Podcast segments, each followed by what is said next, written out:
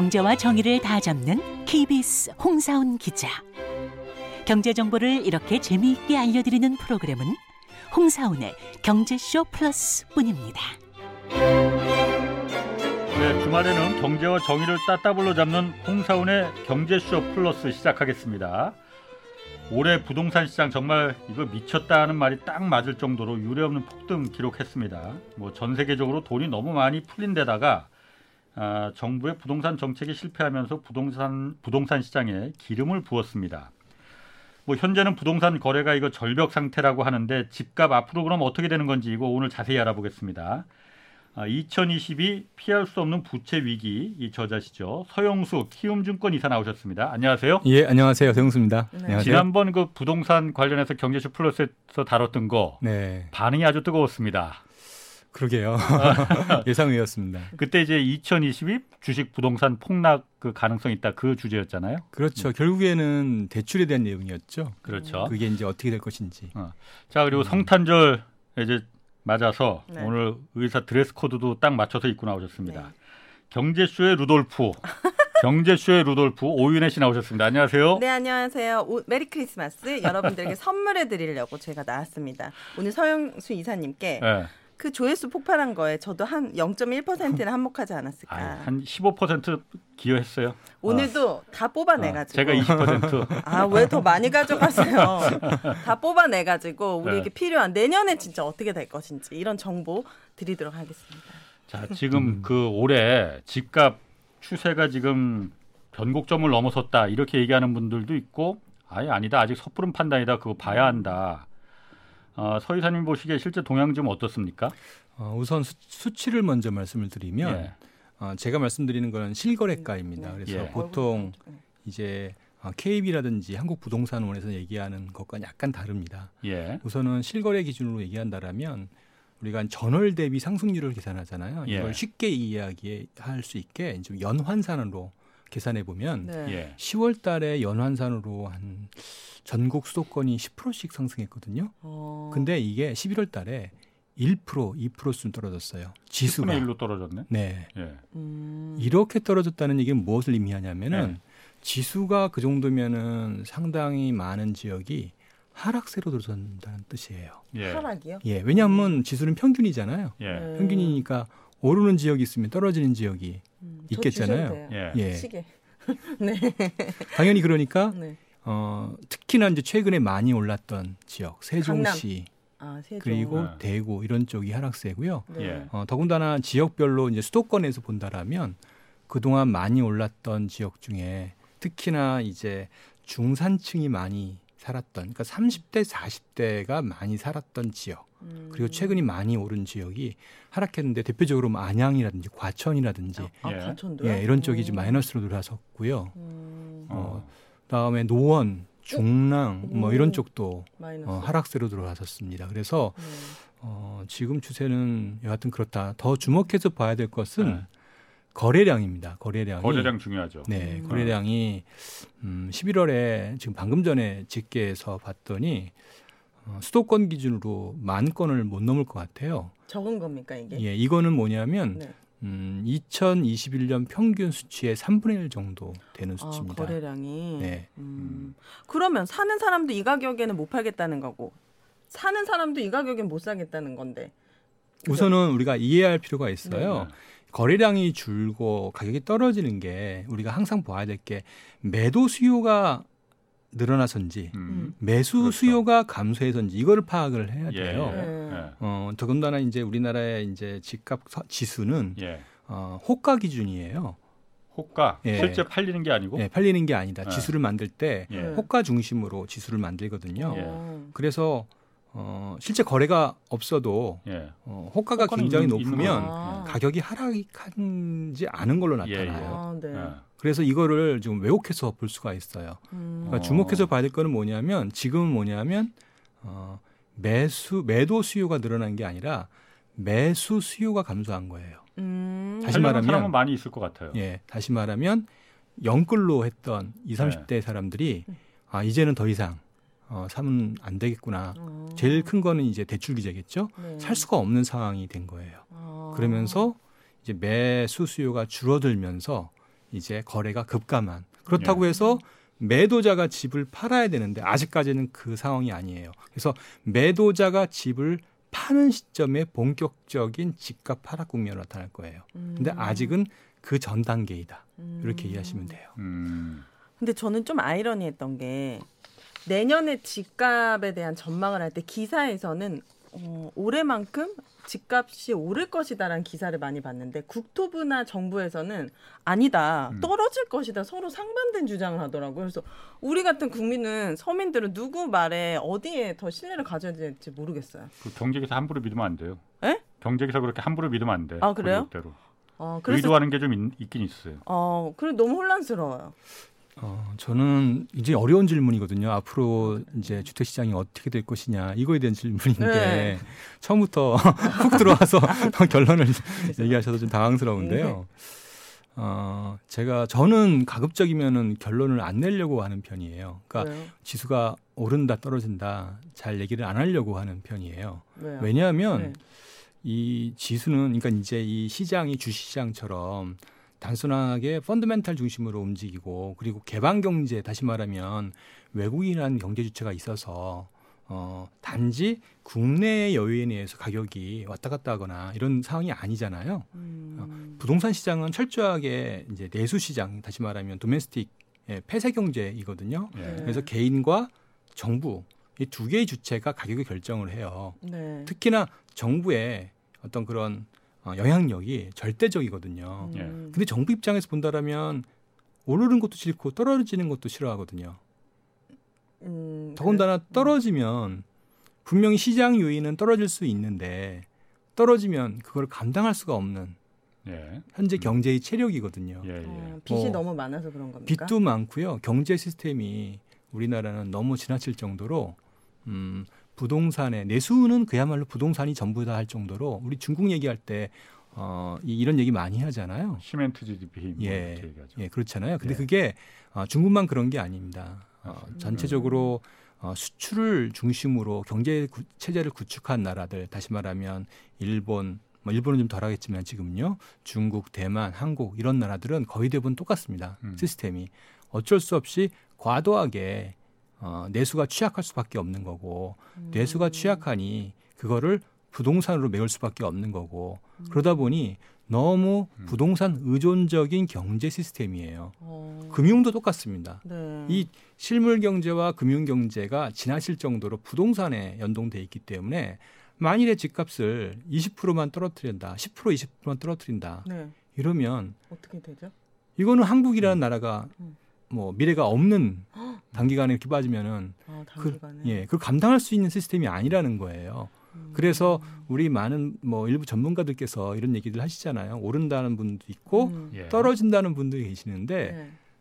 떨어지는 거를 예를 들어서 15% 20% 빠진다라고 가정하면 이거는 이거는 뭐 그 다음이 없는 어. 행정부가 그걸 일단 용인하지가 않고 그걸 감내할 수가 없다는 감내할 수가 뜻이에요. 없죠. 아까 네. 서 이사님이 말씀하신 부동산이 왜 내수에 중요하냐? 네. 이 부동산을 우리나라 항상 보면은 다른 나라도 마찬가지지만은 경제 정책의 한 방향으로 생각하거든요. 그렇죠. 어떤 주거 안정이나 복지 정책의 한 방면으로 이걸 보는 게 아니고 음. 부동산 이, 이 건설에 얽혀 있는 게 건설 회사들의 경기만 있는 게 아니고 네. 이삿짐 센터, 인테리어 업자, 또 음. 부동산 중개업, 네. 벽지 모든 내수의 상당 부분을 음. 이 산업이 다 먹고 엮여 있기 때문에 네. 이것 때문에 먹고 살기 때문에 부동산 공인중개사 막 그러니까 엄청 아, 많잖아요. 그러니까 음. 이- 이걸 갖다 함부로 떨어지면은 그 많은 내수가 폭삭 주저앉으니까 이걸 불안해하는 거죠. 그렇죠. 고용 인구만 얘기한다 하더라도 단순하게 지속적인 고용 인구가 네. 어, 부동산업만 300만 명이 넘고요. 음. 여기에 건설업이 한 100만 명 되고요. 네. 그 다음에 어차피 이제 도소매 숙박 뭐 있잖아요. 이런 것들도 대부분 보면은 뭐 어차피 집을 져야 뭐 TV도 사고 그러지 않을 거 아니에요. 음. 뭐 그러니까 다 내수도 연결되어 있는. 음. 예. 더군다나 이제 금융도 마찬가지예요. 금융도 상당 부분 부동산 네. 금융이니까 음. 부동산이 안 좋아지면 금융도 안 좋아지는 구조예요. 아. 자, 서, 서 이사님 그래서 네. 아까 그 지금 부동산이 집값이 중요한 게 거래량이 지금 뚝 떨어졌다는 거잖아요. 네, 맞습니다. 왜 이렇게 갑자기 그 거래가 안 될까? 그 이게 뭐 음. 그러면 사람들이 아, 이 집값이 이제 오를 만큼 올랐으니 더 이상은 음. 내가 감당을 못해. 저거 더 이상은 안 오를 거야 이렇게 심리적으로는 그런 생각을 하고 있어서 이게 갑자기 이렇게 싸늘하게 식은 거예요. 그러니까 아셔야 될 거는 진짜 이거 갑자기 네. 어, 급반전한 거거든요. 상황이. 그래요, 아. 갑자기. 예. 어. 그러니까 이거는 어떤 시장의 논리를 갖고 얘기할 수 없어요. 예, 그냥 정부가 갑자기 개입해서 예, 어.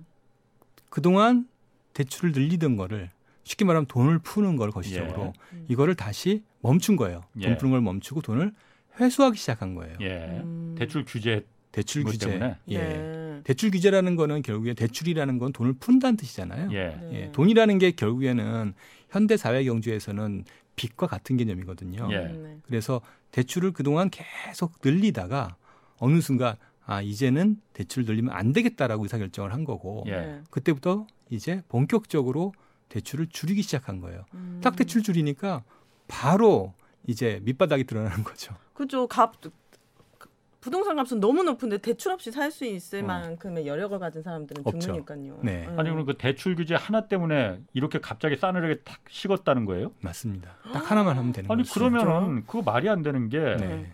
그걸 정부에서 그럼 몰랐습니까? 여태까지 수, 20번 넘게 부동산 맞아. 집값 안정 대책을 쏟아냈는데 다 백약이 무효였는데 네.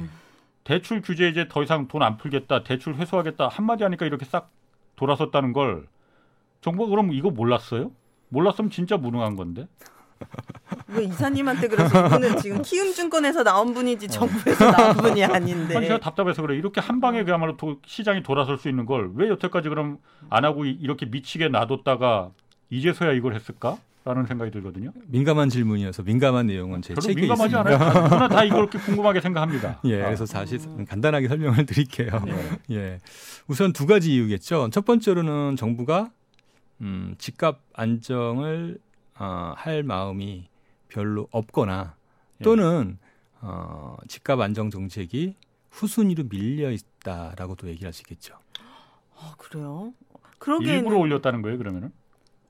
그렇게 일- 얘기할 수 있겠죠. 근데 우리나라만? 오른 게 아니라면서요. 미국도 그렇고 전 세계적으로 집값이 돈을 막 풀다 보니까 지- 집값이 다 올랐다면서요. 어, 이렇게 이해하시면 됩니다. 아까 제가 이제 음, 인플레이션은 화폐적 현상이라는 얘기를 하잖아요. 예. 밀턴 프리드만이 얘기한 거거든요. 예. 다시 말하면 돈 풀면 인플레이션 생겨요. 예. 그렇죠? 돈 풀면 당연히 실물 가격은 올라갈 거란 말이에요. 네. 근데 우리나라는 돈 푸는 방식이 음, 은행을 통해서 돈을 푼단 말이에요. 그렇죠. 근데 오해하는 게 은행을 서민은행이라 생각하는데 그게 아니라 은행 은행의 대출 고객은 대부분 이제 부유층 고신용자란 말이에요. 예. 그래서 은행을 통해 돈, 돈을 풀면은 자산 가격이 오르기 마련이에요. 예. 음. 그래서 우리나라가 어, 전 세계 주요 국가 중에서 가장 어, 대출 증가가 많고요. 돈을 많이 풀었고요. 아. 따라서 집값 상승률도 가장 높아요. 음. 그럼 미국은 어떤 식으로 돈을 푸는? 미국? 국가가 돈을 풀었지. 재정을 통해 돈을 풀어요. 예. 그래서 나눠준다고요? 사람들한테? 그렇죠. 그런 것도 많았죠. 아무래도 네. 미국은 재정을 다시 말하면 정부가 직접 음. 선별을 해가지고 아 누가 취약하니 어쩌니 아. 판단을 해서 돈을 쭉 뿌리잖아요. 아, 그렇게 네. 되면은 아무래도 돈이 어 이제 부유층이나 중상위 계층으로 가지 않고 아래쪽에 음. 이제 가게 돼요. 네. 그러면 중하위 계층에 돈이 가게 되면 그 사람들이 선호하는 재화를 소비를 할 거 아니에요. 네. 예. 당연히 그 재화들은 실물 뭐 필수재들이 대부분일 거예요. 당연히 음. 그렇게 되니까 물가 상승률이 대단히 높을 수밖에 없어요. 음. 음. 우리나라는 반대로 네. 집값이 오르는데 집값도 어찌 보면은 대표적인 실물 재화잖아요. 예. 그래서 이거를 물가 지수에 반영했다라면 물가 상승률이 굉장히 높게 올라갔을 텐데 이게 빠지다 보니까 우리나라의 물가 지수는 상대적으로 낮아요. 그래서 주요 선진국 중에서 가장 물가 상승률이 낮은 나라가 우리나라가 됐어요. 아. 그러니까 예. 이 집값은 미국이나- 제일 많이 오르고요.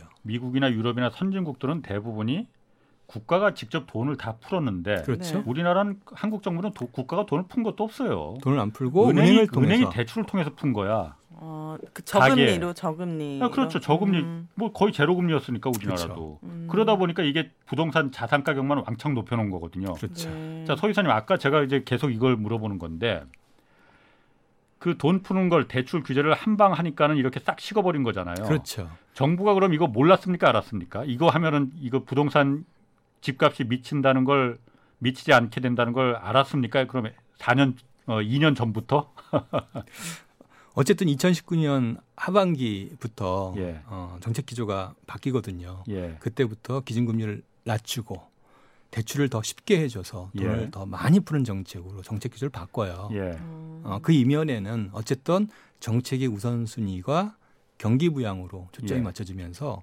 어쩔 수 없이 집값 안정이 후순위로 밀린 거죠. 음. 그렇게 되니까 당연히 집값이 많이 올랐던 거고요. 네. 음. 예.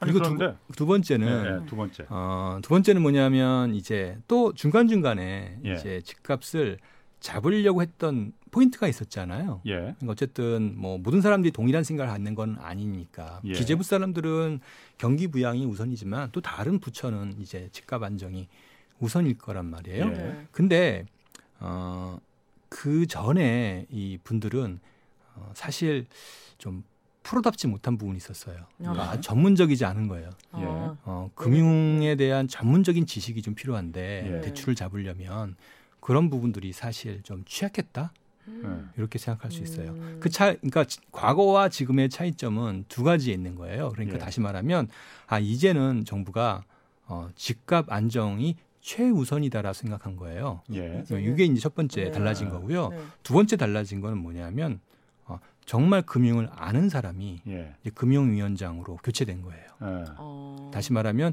아 이분은 이제 어, 부채 구조조정, 금융 위기 이런 것들에 대해서 굉장히 음. 잘 알고 결국에는 이런 문제는 집값 안정은 미국도 그렇고 결국에는 어, 금융을 통해서 풀지 예. 정부가 직접 개입해서 풀지 않거든요. 예. 아. 그러니까 이런 좀 디테일한 부분에서 상당히 어, 좀 잘 아시는 분이 예. 딱 오셔서 바로 했다. 조치를 취하니까 그 고승범 금융위원장이 좀 진작 왔었어야 되는 거네요. 아 그러면. 그럽니까? 정책의 우선순위가 아. 집값 안정이 이제서 이제 top 음. priority가 된 거죠. 아. 저는 그 대출에 대한 규제도 있지만 금리가 상승할 것이라는 기대감 때문에 예. 이 집값에 좀 안정화가 갔다는 생각도 들거든요. 금리가 계속 높아지 더 이상 낮아지진 않고 계속 높아진다고 하니까 올라가야지 이제. 그러니까 이자도 많이 내야 되고. 그러니까 이제 현 금융위가 금융당국에서 했던 일이 뭐냐면 두 가지예요. 네. 첫 번째로는 어, 대출에 대한 가격을 비싸게 하는 겁니다. 금리를 예, 금리를 네. 올리게 하는 거. 네. 예. 그다음에 대출을 어렵게 하는 거예요.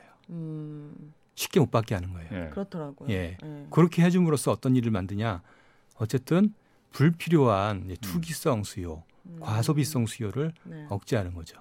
음. 여기서 한 단계 더 나갑니다. 뭐냐면 네. 예. 어, 금융소비자 보호법이라는 거를 사실 어, 굉장히 좀 어려운 미국 예, 미국식 법이거든요. 그래서 금소법. 예, 금융소비자 보호법. 예. 그래서 네. 이 법을 이해하기가 대단히 좀 어려운데 그래서 도입된 지가 뭐 2020년 3월 달에 도입됐고 1년 기간에 1년의 유예 기간과 예. 6개월의 계도 기간이 있었거든요. 예. 음. 숙려 기간이 있었는데도 제대로 적용을 못 했던 거예요. 예. 예. 음. 근데 이거를 꺼내 들었어요. 네. 그래서 금소법을 이용해서 네. 대출을 더 어렵게 어, 함부로 대출하면 은행도 이제 금융기관도 책임을 묻겠다. 예. 이거죠? 음. 어, 그래서 어떻게 하는 거냐면 네. 어, 예를 들어서 본인이 예를 들어서 이제 어, 주식이 얼마 있고요. 네. 그 다음에 뭐 부동산이 얼마 있단 말이에요. 네. 현금이 얼마 있고요. 근데 대출을 신청을 했어요. 네. 그럼 왜 이 사람이 대출을 받지? 주식 팔고 음. 예금이 있는데 그걸로 쓰면 되지 않냐 어. 이렇게 생각하는 거예요. 어 그래요? 예, 어. 그래서 이거는 아, 투기성 대출이 아니냐라고 물을 수 있잖아요. 예. 어, 이거 다 노후 자금이다. 나 이제 돈이 없어서 대출 받아서 부동산 사야 되는데 이럴 수 있잖아요. 근데 이제 말로 하는 거는 안, 한계가 있고 네. 그걸 이제 증빙 객관적으로 입증을 해야 될 거 아니에요. 어, 네. 그렇지 않으면 아 그 돈은 어, 또 투기에 쓰인다 또는 뭐 음. 가상자산에 투자한다. 예를 들면 뭐 20, 30대 직장인이 가상자산에 1억 투자하고 있어요. 음. 근데 네. 돈을 빌려달라고 해요. 음. 네. 그러면 아 이거는 분명히 더 투자하려고 하는 거다라고 판단을 하고 네. 대출을 거절해 줄 수가 있는 거예요. 근데 음. 이거는 너무 자유 민주주의 시장에서 너무 가, 깊게 관여 개입하는 거 아닙니까 정부가 개인에게? 아, 근데 굉장히 중요한 지적이에요. 이거에 대해서 우리 어, 금융에 대한 이해를 이- 아, 이- 금융을 금융은 자유화해야 되지 않냐. 아, 정부가 개입하면 안 되는 거 아니냐. 이런 아. 시각이 큰일 나지. 예, 있는데 어, 그러라고 국가가 있는 건데. 예. 아 그래요? 아, 그러니까 어느 정도 선은 있지만 너무 깊숙이 가입 개입을 하면 더 부작용이 날 것 같은데 부동산 정책도 봐봐요 스물 몇 개 내놨는데 결국에는 계속 오르지 잡지도 못했잖아요. 그러니까 금융의 출발을 이해할 필요가 있어요. 네. 음, 우리가 이제 집을 소비를 몇 년 할까요? 한 30년 하잖아요. 네. 그렇죠. 30년짜리 집을 소비하는데 집값은 굉장히 비싸잖아요. 내 소득의 10배 이렇게 되잖아요. 네. 근데 30년이니까 그럼 만약에 내 30년간 소비하는 거라면 금융을 이용해서 30년간 나누어서 음. 어, 원리금을 갚는다라면 그 집을 사실 너무 비싸니까 금융이 없다라면 30년 뒤에 집을 사지만 금융을 이용하면은 지금 살 수가 있잖아요. 네, 그죠. 예, 금융의 이게 금융의 혜택이거든요. 음. 근데 여기서 전제 조건은 뭐냐면 내 소득의 범위 내에서 이걸 분할해서 나누어서 지급하는 거거든요. 소비하는 네. 거거든요. 네. 그러니까 어, 금융이 실물 시장에 어, 과도하게 개입하면 안 된다는 걸 말하는 거예요. 음. 이게 이게 이게 오히려 이제 과도한 정부의 개입으로 생각하는 거죠. 그럼 뭐 어떤 일이 일어나죠? 다시 말하면 아까 맨 처음에 우리 얘기했잖아요. 그러니까 어, 돈의 양과 대출의 양과 그 다음에 어, 일종의 경제 성장 소득의 증가율이 동일하게 나타난다라면 네. 그러면 별 문제가 없는데 이게 이제 어, 돈의 양에 비해서 예. 어, 이제 소득 증가가 적다. 예를 들어서 어, 소득 증가율은 3%밖에 안 되는데 대출 증가는 10%다. 음. 그러면 7% 정도가 대출이 더 늘었잖아요. 네. 그만큼 아까 예, 인플레이션은 화폐적 현상이라고 그랬잖아요. 예. 그만큼 그대로 자산 가격이 더 오르는 거예요. 음. 음. 음. 모든 사람들한테 자산 가격이 더 오르게 되는 거고 그건 네. 다시 다, 다 그대로 부채로 연결되는 거고요. 음. 네. 그러면 내 소득 대비 과도한 부채를 짐으로써 음. 어찌 보면은 그 내 부담을 그 다음 세대에 넘기는 형태가 되는 거고요. 또는 금융의 불안정성과 연결될 수도 있는 거고요. 음. 그래서 그거를 제어하는 게 네. 우리가 이제 경제학을 얘기할 때 통화주의, 케인지안 얘기하는데 음. 케인지안은 이제 고전학파 연결되는 거거든요. 정부가 과도하게 어, 금융시장에 개입하지. 말라. 음. 음. 예, 이게 이제 예, 그 사람 밀턴 얘기예요? 프리드만이 얘기하는 아 밀턴 프리드만 어, 신자유주의. 신자유주의. 어. 예. 예, 개입하지 말라. 개입하지 예. 말라. 시장에 네. 맡겨달라. 시장이 음. 맡겨라. 시장이 맡겨라는 전제는 뭐냐면 금융이 금융이 실물 시장에 개입하지 말라는 전제가 있는 상태에서 거기에서 어, 실물 시장이 알아서 자율적으로 돌아가도록 음. 하라는 거예요. 예.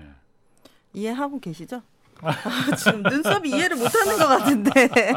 왜 이 얘기를 드리냐면 네. 예. 어, 최근에 이제 아무래도 선거철이잖아요. 네. 그래서 이제 양 후보가 이제 어. 이 얘기를 꺼내고 어, 있는 그래요? 거예요. 그래서 네. 밀턴 프리드만이 그래서 나왔던 거고요. 예. 음. 근데 밀턴 프리드만은 그래서 우리가 대출 규제를 완화하는 게 아니라 예. 그 사람 입장에서는 대출 규제를 강화하는 거예요. 아 오히려 예. 예. 기준금리를 예. 과도하게 낮추는 게 아니라 기준금리를 시장의 자연 이자율에 맞춰서 균형에 맞추라는 얘기예요. 예. 그래서 음. 금융이 실물 시장에 과도하게 개입해서 음. 금융 불균형을 만들지 말란 뜻입니다. 아 그리고 인플레이션을 너무- 만들지 말라는 아. 뜻이고요. 음. 이해됐습니다. 예. 제가 이해됐으면 뭐 청취자분들은 다 이해하셨을 어. 거라. 거기까진 그렇고 네. 아까 그 제가 어쨌든 지금 부동산 그 집값이 이렇게 싸늘하게 식은 이유가 대출 규제라고 그게 결정적이라고 결정적이죠. 하셨잖아요. 예. 음. 근데 제가 좀 이해하지 못하는 부분이 하나 있습니다. 어, 집을 한 사람이 다주택자들이 이렇게 여러 채를 막 그 끌어모아 사서 그 집값을 올린 경우도 있지만은 지금 집이 올라가 집값이 올라간 결정적인 이유는 이른바 그 갭 투자, 영끌 지금 아니면 안 된다는 그 조급함에 어, 갭 투자 그러니까 전세를 끼고 사는 그 수요가 많았잖아요. 근데 지금 대출 규제가 전세 자금에는 그 적용 안 되잖아요. 그렇죠. 예. 어. 지금은요. 그럼 그거는 대출 규제하고 상관이 그 앞- 앞뒤가 안 맞는데 그러면은 전세 자금은 얼마든지 대출 받을 수 있는 거 아니에요. 음, 우선은 이런 일이 있습니다. 지금 최근에 전세 가격이 많이 올랐잖아요. 예. 오른 가장 결정적인 것 중에 하나가 예. 임대차 3법이라는 거 아시잖아요. 예, 예, 예. 예. 어, 여기에 이제 계약갱신 청구권이 핵심인데 네. 예. 음, 이제 재계약할 때 이제 임대인은 임차인한테 이제 5% 이상만 이하만 그렇죠. 올릴 수 있도록 해주는 게 예. 이제 임대차 3법이란 말이에요. 예. 근데 이렇게 했을 경우에 상대적으로 이제 임대인이 불리하지 않습니까? 지금 전세 가격은 30% 50% 예, 올랐는데 예. 5%밖에 못 올리면 기분 나쁘고 예. 시- 네. 손실이 나는 거 아닙니까? 어차피 상대적으로는요. 네. 그래서 어떻게 하냐면은 어 새로 할 때. 예. 그러니까 음. 새로 하지 않고 이제 이 사람 내가 거기서 실거주하면은 어. 실거주하면은 어 이사 이 임차인이 나가야 되는 예, 예. 이런 것들이 들어 있어서 가능하면은 웬만하면은 내보내는 거예요. 예. 나 산다고. 네. 예. 예. 그나 내가 그러니까 거주 임대인이 산다라고 얘기를 하려면 근데 네. 예. 어 전세 보증금을 전부 다 마련을 해서 빚을 내서 마련해 가지고 네. 다 돌려주고 나서 어, 한두 그렇죠. 달 있다가 자기가 들어가야 된단 말이에요. 네. 예, 예. 또는 들어가지 않더라도 그 이후에 다시 어, 세를 주면 예. 실제 이제 계약갱신 청구권을 행사를 피하고 아하. 어, 비싼 가격의 전세를 내줄 수 있는 거죠. 예. 예. 그러려면 전제 조건은 대출이 활성화돼야 돼요. 아, 자기가 집주인이 들어가야 되니까. 어. 들어가던 아니 예. 어쨌든 중요한 건 임차인을 내보내야 되지 않습니까? 예, 예. 그럼 임차인을 내보내려면 음. 뭐 어쨌든 신용 대출이든 전세자금 대출이든 무슨 대출이든 대출을 많이 받아가지고 네. 그 돈을 가지고 임차인한테 돈을 줘서 음. 보낸 다음에 그 다음에 이제 예, 이 혜택을 이제 누릴 수 있거든요. 예. 근데 최근에 대출 규제가 되다 보니까 그게 어려진 거예요. 아, 신용대출도 안 나오고. 네, 다 안 나오니까. 네. 어. 그래서 계약갱신 청구권 행사가 많아지기 시작하는 거예요. 음. 거꾸로 계약갱신 거절이 예. 어려워지게 된 거죠. 네. 임대인 입장에서. 음. 그럼 그러니까- 전세가 어, 말씀하세요. 그러니까 계약갱신 청구권이 5% 룰에 예. 대부분 많이 적용되니까 가격이 전세 가격이 떨어지게 되는 거예요. 음. 그럼 임대차 3법이 전세 가격을 올렸다는 것도 아, 안 맞는 말이 아니네요, 그러면은. 아니죠. 과거에는 맞았죠. 아니 그러니까 대출 규제가 있었으면은 예. 그게 적용이 됐을 텐데 대출 규제가 없었으니까 그게 되- 그렇게 주범처럼 된, 거죠. 거잖아요. 맞습니다. 대출 규제 하나로 이렇게 지금 많은 일들이 많은 거를. 예. 아니 그러면은 역으로 네. 이렇게 물어보겠습니다. 만약에 문재인 정부 그 초, 초반 아니 그러니까 2년 전에 뭐 2년 전부터 오르기 시작했으니까 2년 전에 부동산 정책 뭐 20 몇 가지 내놓기 전에 대출 규제 하나 했으면은 집값 이렇게 안 올랐습니까 그러면은? 2019년 6월 이전까지 집값이 떨어졌잖아요. 예. 음. 결국에는 그때 2019년 7월부터 예. 어, 금리를 7월, 내렸죠. 10월 예. 두 차례 인하를 냈잖아요. 예, 그때 인하하지 않고 예. 예. 그리고 어, 이 2018년 9.13 대책을 좀 더 강도 높고 계속 일관되게 유지했다라면 예. 집값은 지금보다 못해도 10% 20% 이상 더 그러니까 올라간 거는 절, 고사하고 예. 2019년 6월 그 당시보다도 예. 10% 20%더 하락해 있을 거예요. 음. 어, 어, 너무 이- 근데 문제는 기분이 이상한데 어떻게 해야 되는 거야? 네, 이게 다 지나가 보면 우리가 답을 알지만 그 안에 있을 땐 모르잖아요. 그렇지. 어, 그럴 수 있어요. 뭐 어. 누구 책임이라고 뭐 말하기에는 지나고 결과론적으로 보니까는 그런 거 아니냐. 뭐 이럴 수도 있는 거 아닙니까? 그 앞으로 그럼 그러기에는- 어떻게 해야 되는 겁니까? 그 정책이라는 게 이렇게 많은 영향을 주는데 시장에. 그렇죠. 그럼 정부는 그럼 정부의 역할은 정말 좀 심플해진 것 같은데 앞으로 어떻게 해야지 이 시장을 좀 안정화시킬 수 있을까요? 지금 하던 대로 하면 집값은 음. 아마 안정화를 넘어서 하락으로 전환될 거예요. 대출 규제하고 대출 규제만 그냥 하면 돼요. 아, 그래요? 지금 발표한 대로 계속 하면 되는 어, 되는데 네. 이게 과연 계속 할 수 있을지. 왜요? 음. 당장은 대출 규제하면 네. 이제 많은 분들이 이제 아우성을 칠 수밖에 없잖아요.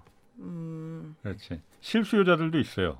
그러니까 실수요자도 지금 있고요. 당장 내가 분양 받아서 그 대출 받을 줄 알고 분양을 받았는데 청약해서 분양 받았는데 대출 갑자기 묶어버리면 나는 투기꾼도 아니고 실제 그래. 들어가서 살아야 되는 사람인데 이런 어떻게 하라는 거냐? 이런 건 당연히 풀어줘야 되는 거 아니에요? 좀 이렇게 제 투기꾼들을 막아야지 되는 그러니까 거잖아요. 금융 관점에서 실수요와 우리가 투기 수요를 어떻게 나누냐면 금융 관점에서 네, 금융에서. 우리가 어, 현재 정부는 법적으로 집에 술을 가지고 실수요와 투기 수요로 나누잖아요. 아, 네, 몇 채 가졌느냐? 예. 네, 네. 근데 금융 관점에서는 그게 아니라 네. 내가 감당할 능력을 갖고 있냐 없냐. 상환 능력이요? 그렇죠. 상환 어. 능력을 갖고 있냐. 내가 이 집을 예를 들어서 뭐 연봉이 3천만 원인데 10억짜리 이제 어, 아파트를 로또를 분양받았어요. 네. 그거를 실수요라고 보지 않는 거죠. 근데 그건 너무 불공평한 거 아니에요? 연봉이 낮은 사람들은 그럼 집을 살 수 있는 그런 권리 자체를 박탈당하는 거죠. 있는 사람들은 계속 살 수 있고 그럼 더 양극화가 심해지는 거 아닙니까? 아우 좀 정말 중요한 지적인데요. 예. 왜냐하면은 이게 중요한 지적이면 뭐 합니까? 바뀌는 게 없는데 국토부 사람들 또 열받으시네 아 또. 답답하네 진짜. 아니 좀. 좀 융통성 없습니까 공무원분들은 진짜 필요한 사람들한테는 좀 열어주고 좀 자세히만 들여다봐도 이 사람이 열 채, 스무 채 갖고 있으면 또 탁 규제하고 이렇게 해야지 일관적으로 밀어붙이면 불가능해요. 불가능해. 아왜 그러지? 네. 근데 그런 거에 넘어가면 안 됩니다. 어떤 거요? 지금 그렇게 그런 논리에 넘어가면 안 돼요. 그러면 경 영영 집값은 잡을 수 없어요. 그래서 이렇게 집값이 아. 미친 거예요. 예, 우리가 집값을 자- 안정화되는 걸 원하는 거 아니에요? 만약에 원한다라면 네. 어, 속으로는 난 집값 원합니다. 올라야 된다, 내 집은 올라야 된다 생각하시는 분들이 다집 있는 대부분- 분들은 그런 마음이겠죠. 예, 그런 마음이 있지만 정말 집값이 안정화된다라면은 그런 거에서 벗어나야 되는 거예요. 어, 그럼 왜냐하면 무리해서 집을 사지 않으면 집값은 떨어지게 돼 있거든요. 사지 않으면 집값 떨어진단 말이에요. 아. 그러면 두 번째, 어, 네. 예, 두 번째 아까 말씀드렸지만 어, 그 우리가 이제 음, 계층별로 계층별로 누가 대출이 규제가 되면 누가 피해를 보냐 이런 얘기 많이 하잖아요. 어, 네. 근데 아, 정말 잘못 생각하는 게 어떻게 이제 우리가 수치로 얘기하면은 최근 5년간 음, 대출이 나간 게 있잖아요. 가계 대출 나간 걸 계산해 보면 1등급, 3등급까지 계층이 95%가 대출을 가져갔고요. 신용 등급 1등급에 3등급인가요? 예. 아, 네. 그다음에 4등급부터 10등까지가 5% 가져갔어요. 당연히 그럴 것 같아요. 그러면 어. 대출을 줄이면 그렇지. 누가 피해요? 하, 하루 하부 계층이지. 아니죠. 대출을 많이 가져간 95%. 예, 아, 95%가 줄이면? 예. 음. DSR 규제라든지 지금 예. 얘기는 뭐냐면 상환 여력을 음. 가지고 네. 규제를 한다는 거잖아요. 네. 그러니까 그 정도가 됐다는 얘기는 뭘 의미하냐면 어, 중하위 계층은 자기의 상환 여력보다도 과소하게 되게 적게 대출을 받은 거고 음. 그리고 나머지 계층들은 자기의 상환 능력 그러니까 DSR을 굉장히 높게 음, 과도하게 어, 대출. 과도하게 대출을 받았다는 그런 음. 뜻을 얘기하는 거예요. 네. 그래서 예. 실질적으로는 대출 규제 영향은 이쪽이 훨씬 더 많이 받아요. 아. 그러니까 어 그게 이제 오해하는 그렇네. 부분이에요. 그래서 어 최근에 어떤 일이 있냐면은 대출 금리를 이제 고신용자에 대해서 좀 많이 올리고 있어요. 어, 오히려 예. 예. 전엔 깎아줬잖아요. 그렇죠. 아까였잖아요. 음. 근데 그게 어, 이 금융 관점에서는 타당한 얘기예요. 갚을 거니까 잘 갚을 수 있으니까. 아니 대출 금리를 많이 올린다고요. 아, 떨어뜨리는 게 아니라 지금 네. 고신용자라면 대출 금리가 예전엔 낮아져야 될거 낮았는데, 아니에요. 네. 근데 저신용자는 대출 금리를 높이는 게 우리가 com, common sense 상식이잖아요. 네. 예. 근데 그게 틀렸다는 얘기를 지금 말씀을 드리는 거예요. 음. 그거는 과거의 얘기예요. 예. 네. 왜냐하면 고신용자의 대출을 많이 해줬잖아요. 예. 네. 그러니까 오히려 대출이 더 많이 늘어나면서 음. 이 사람은 소득은 절대적으로 많을지언정 이 늘어난 대출로 인해서 대출 대비 어찌 보면은 소득과 비교한다라면 과도한 부채로 위험이 더 커진 거예요. 음. 그래서 아까 금리를- 95%를 대출 네. 가져갔다 그랬잖아요. 그렇게 네. 가져갔으니 예. 우리나라의 가계 부채가 대단히 소득 대비 많다고 했잖아요. 네. 근데 그 많은 돈을 대부분 고신용조와 자산가가 다 가져갔다는 얘기거든요. 네. 그렇다라면은 그 사람들은 자기의 상환 능력보다 엄청나게 많은 빚을 부채를. 가져갔다는 뜻이잖아요. 네. 음. 그 얘기는 뭐냐면 우리나라의 부채의 위험은 그들이 대부분 갖고 있다는 뜻이거든요. 예. 음. 당연히 그러면 대출 금리가 올라가는 게 정상이죠. 음. 음. 동의하세요? 아니 동의- 그 부분은 제가 음. 동의하는데 네. 그렇다고 해서 저신용자의 대출 금리를 그게 낮아질 수는 없는 거 아니에요. 어차피 저신용자는 은행 입장에서 금융기관 입장에서 떼일 염려가 높으니까는 금리를 높이는 거 아니에요. 어차피 저신용자든 고신용자든 예. 중요한 건 자기 상환 능력만큼만 대출해 준다라면 아, 음. 그러면- 상환 능력만큼만. 예 네. 그러면 크게 문제가 안될 음. 거예요. 음. 예 상환 능력 하에 그 그만큼만 한도 만큼만 내에서. 해준다라면 아. 음. 알겠습니다. 또 하나 제가 의문점이 있습니다. 뭐죠? 아, 지금 그러니까 집값이 이렇게 그 올라간 이유 중에 또 다른 큰 이유가 공급 문제다. 공급이 부족해서다. 음. 이 얘기 계속 나왔었거든요. 그렇죠. 래서 지금 정부도 문재인 정부도 어, 아, 맞아. 처음에는 그렇게 생각 안 했는데 보니까는 공급이 문제네 해서 지금 공급 늘리겠다고 다시 돌아섰잖아요. 그럼 대출 규제가 대출 규제 한 방울이 이렇게 싹 식었으면 이 얘기가 계속 나오는데 제가 좀 답답해서 그래요. 공급 문제도 그러면 문제가 아니었네요. 그러면은 아니었죠. 아 그래요? 그럼 왜 그 얘기를 가- 계속 한 거예요? 그 몰랐어요. 그러면은 정부도 시장도 어, 시장의 요구 우선은 예. 이런 거죠. 지금 얘기한 제가 말씀드렸던 게 본질적으로 집값을 못 잡은 원인은 네. 예. 다른 데 있는 거잖아요. 수요를 못 잡은 거잖아요. 예. 예, 투기 수요와 과소비성 실수요 이거를 잘 컨트롤했어야 되는데 예. 그거를 방치했잖아요. 예. 네. 근데 이거에 대해서 이제 인정하기 싫은 거죠. 그러니까 자연스럽게 시장이 요구하는 공급으로 음. 말을 할 수밖에 없었던 것 같아요.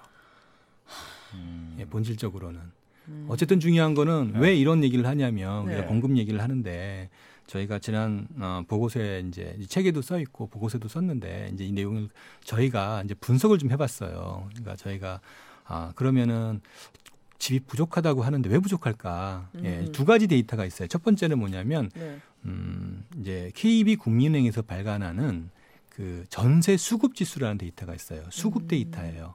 네. 수요와 공급? 아, 예, 네. 수요와 공급의 정도를 평가하는 지표에서 100이 넘으면은 이제 공급이 부족한 거고요. 100이 예. 아래로 떨어지게 되면 공급이 많은, 많은 네. 이런 형태의 이 지표를 매달 발표를 해요.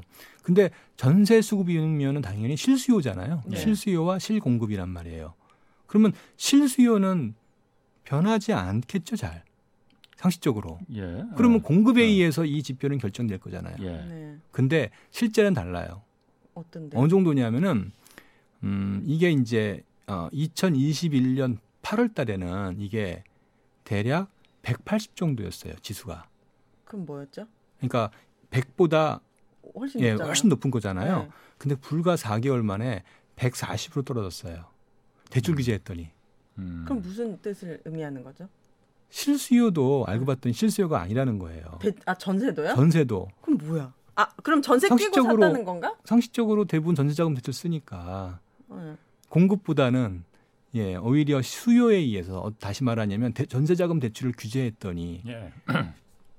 사람들이 예전에는 전세자금 대출을 활성화해줬더니 전세자금 대출을 위해서 더 큰 집, 더 좋은 집으로 음. 그리고 분가하고 아. 예, 이렇게 살았는데 네. 이게 대출 규제가 되니까 아 이제는 조금 내가 내 여력에 맞춰서 이제 작은 집, 어. 뭐 그리고 뭐 분가를 또 안 할 수도 있는 일이고 예. 이런 식으로 음. 이제 아파트보다는 또 빌라를 갈 수 있는 일이고요. 예. 이런 식으로 이 소비를 낮추는 거예요. 낮추니까 당연히 공급 부족에서 공급 과잉으로 좀씩 바뀌면서 전세 가격이 빠르게 안정화되는 거죠.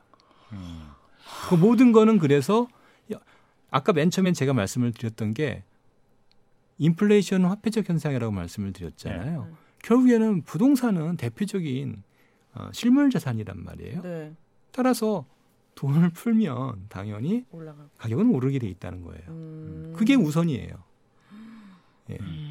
뭐 이번 공급은 주 초- 그 다음인 예. 거고요. 이번 주 저희가 그- 저희 그 저희가 그 경제 기자에서 김원장 기자도 방콕에 방콕에 지금 특파원으로 나가는 아, 김원장 방콕? 기자도 네.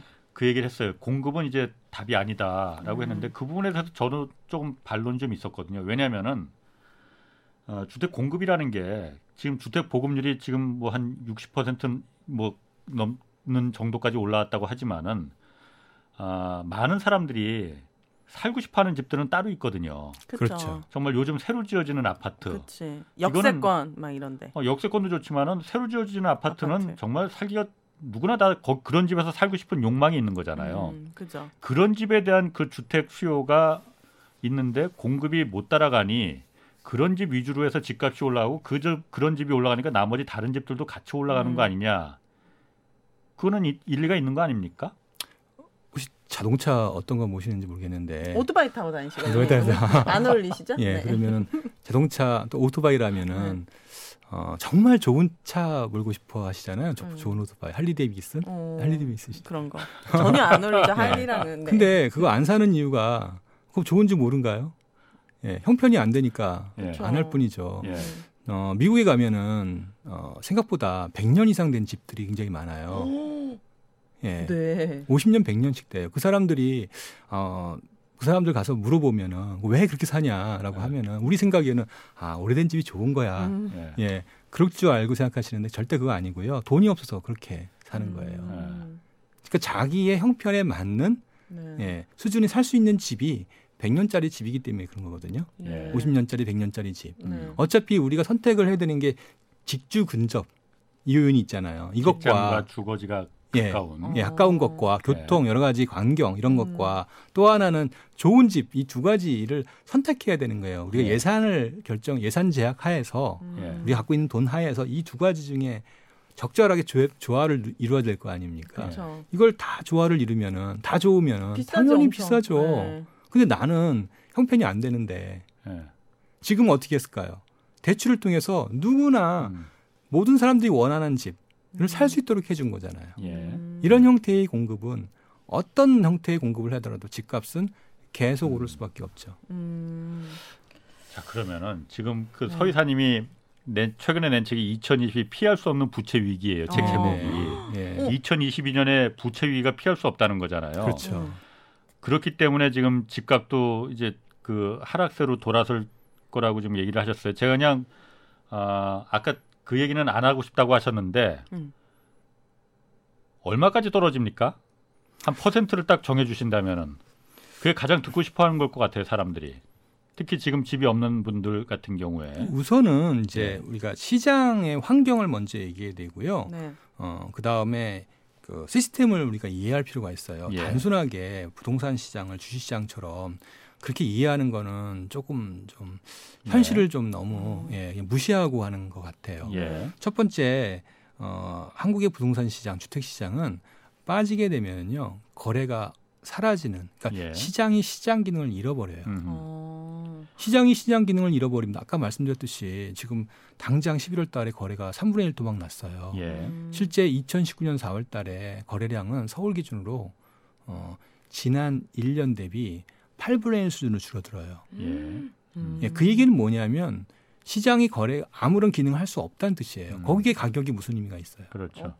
예. 음. 그만큼 굴러 떨어지듯이 경착륙을 하는 거죠. 예, 음. 그만큼 한국의 부동산 시장은 너무너무 취약한 구조예요. 이걸 예. 감당할 수가 없어요. 예. 그러면 그때 어떤 일이 생기냐? 그대로 경매 시장으로 넘어가요. 아. 예. 경매 시장은 뭐 만약에 아까 1% 2% 빠지잖아요. 실제 어 2019년 4월 달 지수 기준으로 어 11사람은 대략 한 2% 마이너스가 났어요. 서울 기준으로. 네. 어 지수 기준으로 실거래 지수 하락률이. 예. 예. 근데 경매 시장에서 어차피 거래가 이제 안 될 거 아닙니까? 경매가 안 되면 경매 시장으로 넘어가는데 예. 네. 아파트 하락이 20%씩 30%씩 빠지는 거예요. 경매에서는요. 네. 음. 아. 그러면 어떤 거를 이제 하락률로 볼 것이냐에 대한 음. 그리고 이런 상황들을 음. 언제까지 감당할 수 있냐 이거예요. 거래가 안 되는 시장. 음. 거래가 안 되면 거래가 그야말로 이제 그 다음에는 음. 자발적인 부채 구조정이 안 된다는 것을 의미하는 건데 음. 예. 대출을 계속 규제를 강화하고 대출 금리를 계속 올리게 되면 그 다음에는 어떻게 하죠? 그냥 다 이제 연체 파산 이걸 연결되는 거예요. 예. 예. 그러니까 이걸 감당할 수가 없는 구조예요. 어, 그러니까 그 음. 예측을 못할 정도로 크, 크게 낙폭이 될 수도 있고 음. 중간에 정부에서 아 이거는 정말 대한민국 경제가 다 무너질 가능성도 위험도 있으니 개입하면은 다시 대출 풀어주고. 그래서 어, 지수 기준으로는 하락하지 않는 거예요. 어, 하락할 수가 없어요. 그걸 감당을 해야 가- 하락을 할 수 있는 거 아닙니까? 예, 예. 음. 예. 예를 들어서 지수가 10% 빠졌다. 예. 네. 경제가 그걸 감당을 해야 10%가 빠지는 거거든요. 예. 아. 근데 그걸 감당할 수 없는 시스템이에요. 지금 예. 현재의 한국의 금융 시스템과 경제 시스템은 감당할 수 못한다 감당하지 못한다는 거는 네. 빚이 너무 10%가 많다는 아니고 거. 막40% 50% 이렇게 막 빠지니까는 그 감당을 못 한다는 거예요 그러면 아니 지수 기준은 10%도 감당이 안 된다니까요. 지수, 어. 지수가 10% 빠지게 되면 예. 실제의 체감하는 이 가격 상, 하락률은 30% 예. 40%가 되는 거예요. 아. 예. 그리고 거래가 일어나지 않으니까 경매로 넘어가면 더 넘어가고요. 파산이 되는 거고. 예. 그러니까 이게 예, 극도의 이제 파산 상태로 일종의 이제 신용 경세 금융 위기 전 단계로 나타날 수밖에 없는 구조예요. 근데 살려고 하는 사람도 저같이 무주택자도 예를 들어서 이렇게 좀 상황이 안 좋으면은 대출을 풀어준다고 해도 안 사죠. 집값이 계속 떨어질 것 같다는 그런 생각 때문에 쉽게 사기가 어려울 것 같아요. 그렇죠. 그러니까 거래가 또 계속 안 일어나고. 더군다나 대출 규제 있으니까 예. 뭐 당연히 살 수 있는 게 제한적일 수밖에 없고요. 또는 이미 대부분 현금 여력이 있는 사람들은 집이 있단 말이에요. 그쵸. 여기서 추가로 더 산다? 그러려면은 이제 또다시 투기 수요를 정부가 음. 자극하는 정책을 취할 수밖에 없는 거죠. 그러면 또 똑같이 금리 인하하고 돈 풀고 규제 완화하고 그런 식으로 해- 그런 식으로 또 음. 과거처럼 정책을 취하게 되는 거고 어. 그렇게 되면 또 다시 버블이 만들어져. 그럼 음. 어떻게 해야 되는 거야? 이 부채 위기를 안 맞으려면 이 책을 읽으면 되는 겁니까?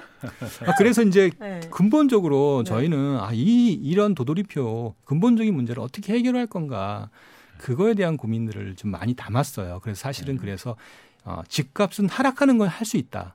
예. 근데 그 다음 next 어떻게 할 거냐에 대한 문제 음. 이게 이제 제 책에 있는 건데 우선 얘기하려면 이런 이제 집값 안정을 계속 하려면 금융 안정부터 해야 된다. 금융 첫 번째 안정. 예 그러니까 다시 말하면 은행이 이렇게 연체가 발생하더라도 충분히 충당금을 많이 싸서 예. 이제 파산하지 않게 음. 그러니까 가계 파산, 어, 기업의 파산이 은행의 부실로 연결돼서 은행이 뭐 휘- 어, 크게 휘청되는 음. 그래서 신용 경색이 나오지 않도록 이렇게 은행의 시스템을 공고해야 된다라는 게첫 음. 번째 제 예, 네. 주장이거든요. 네. 근데 그거를 얘기했지만 전혀 이루어지지 않는 게 음. 지금 현재 현실이어서 음. 어. 어, 은행을 공고히 하려면 어떻게 해야 되는데요? 돈을 많이 주면 되는 거예요, 은행에? 아 아, 지금 말씀하셨잖아요. 은행이 자기 충당금을 갖고 아니. 있는 돈을 충분히 갖고 있으면은 많잖아요, 이익으로. 내지 않고요. 네. 이익으로 내지 않고 그리고 그 직원들 상여금도 좋지만 그거는 좀 아끼고 어. 예. 그리고 대신 이거를 내부 축, 유보로 축적해 두는 거예요. 이건 음. 비용이라고 해 가지고 딴 데 못 쓰게. 아. 예. 어려운 거 아닌데 그렇게 하면 은행만 무너지지 않으면은 네. 기업이나 가게가 무너지더라도 그게 금융 위기로까지 그냥 다 나라 전체가 무너지는 금융 위기로까지 번지지는 않거든요. 은행만 아. 무너지지 않는다면은. 네. 미국에서 금융 위기가 발생한 리만 브라더스 사태가 처음에는 부동산으로 시작해서 나중에는 은행을 무너뜨린 게 음. 금융 위기로 전 세계로 다 퍼져나간 거잖아요. 아. 한국 IMF도 마찬가지였잖아요. 그렇죠. 예. 은행이 무너지면 정말 큰일이 나는 거거든. 그렇구나. 지금 네. 수당 줄 때입니까 음. 은행들? 다 쌓아 놓으세요 지금. 그러니까 이 책의 주제는 그래서 지금 어 예, 지금 해야 될 것은 빨리 은행에 대한 어떤 그런 어쩌면 구조 정의를 할 수 있는데요. 음. 어떤 그런 구조 재편을 통해서 시스템을 공고히 해야 되는 게 첫 번째 내용이고 음, 네. 두 번째는 어, 결국에는 또 다시 고용의 문제예요. 워낙 한국의 경우에는 한국의 내수는 워낙 그 부동산에 너무 많이 연동돼 있거든요. 음. 예. 이거에 대한 출구를 전략을 만들어야 돼요. 음. 출구. 예, 그래서 대체할 수 있는 음, 것들을 만들어야 되는데 참 음. 어, 쉽지 않은 어. 상황입니다. 알겠습니다. 그 지금 그러면은 지금 어제 또 다른 그 현안 중 부동산 관련해서 현안 중에 하나가 어, 여당에서 정부는 반대하고 있지만은 여당에서 그런 그 이재명 후보 같은 경우에 종부세하고 다주택자들에 대한 그 양도세 이거 좀 깎아주자 한시적으로 이 제안을 지금 내놓고 있거든요. 네. 이거는 그러면 집값에 어떤 영향을 줍니까? 플러스입니까? 마이너스가 됩니까? 별 영향 없다 라는 음. 게제 생각이고요. 어, 그러니까 이제 이래요. 음, 좀 그러니까 실제 예, 그 저희가 분석해서 이제 데이터를 통해서 이제 자세히 이제 접근한 결론과 예, 어, 컨센서스 시장에서 생각하는 거와 완전 다른 게 하나 있어요. 어, 뭡니까? 뭐냐면 아까 이제 우리가 집을 사는 사람들을 분석을 해보면 실수요자가 당연히 많이 살 거라고 생각하잖아요. 실제 네. 무주택자들이 집을 많이 샀어요. 예. 네. 근데 그 사람들을 분석해 보니까 상당수가 1인 가구, 2인 가구, 그리고 오. 50대, 60대 예, 진짜요? 이런 예, 이런 사람들이 사는 거예요. 예. 3, 40대가 영끌에서 견인한 거 아니고요?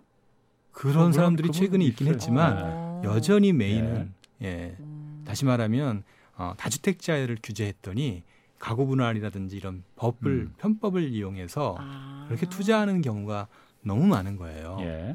또 하나 이런 거예요. 어. 예를 들어서 양도세를 규제를 50% 70%를 했어요. 네. 예.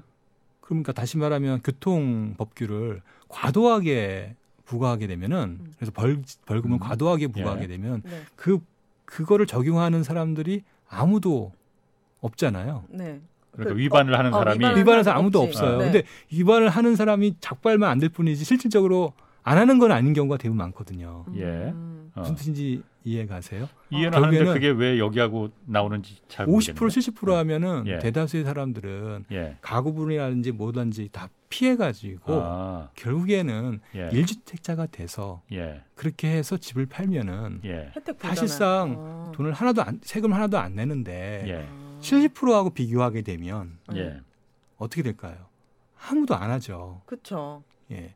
그래서 어, 통계상 이번 2020년까지 나타난 통계상에 지금 양도세 추이를 보면은 분명히 집값이 계속 올랐잖아요. 네. 예.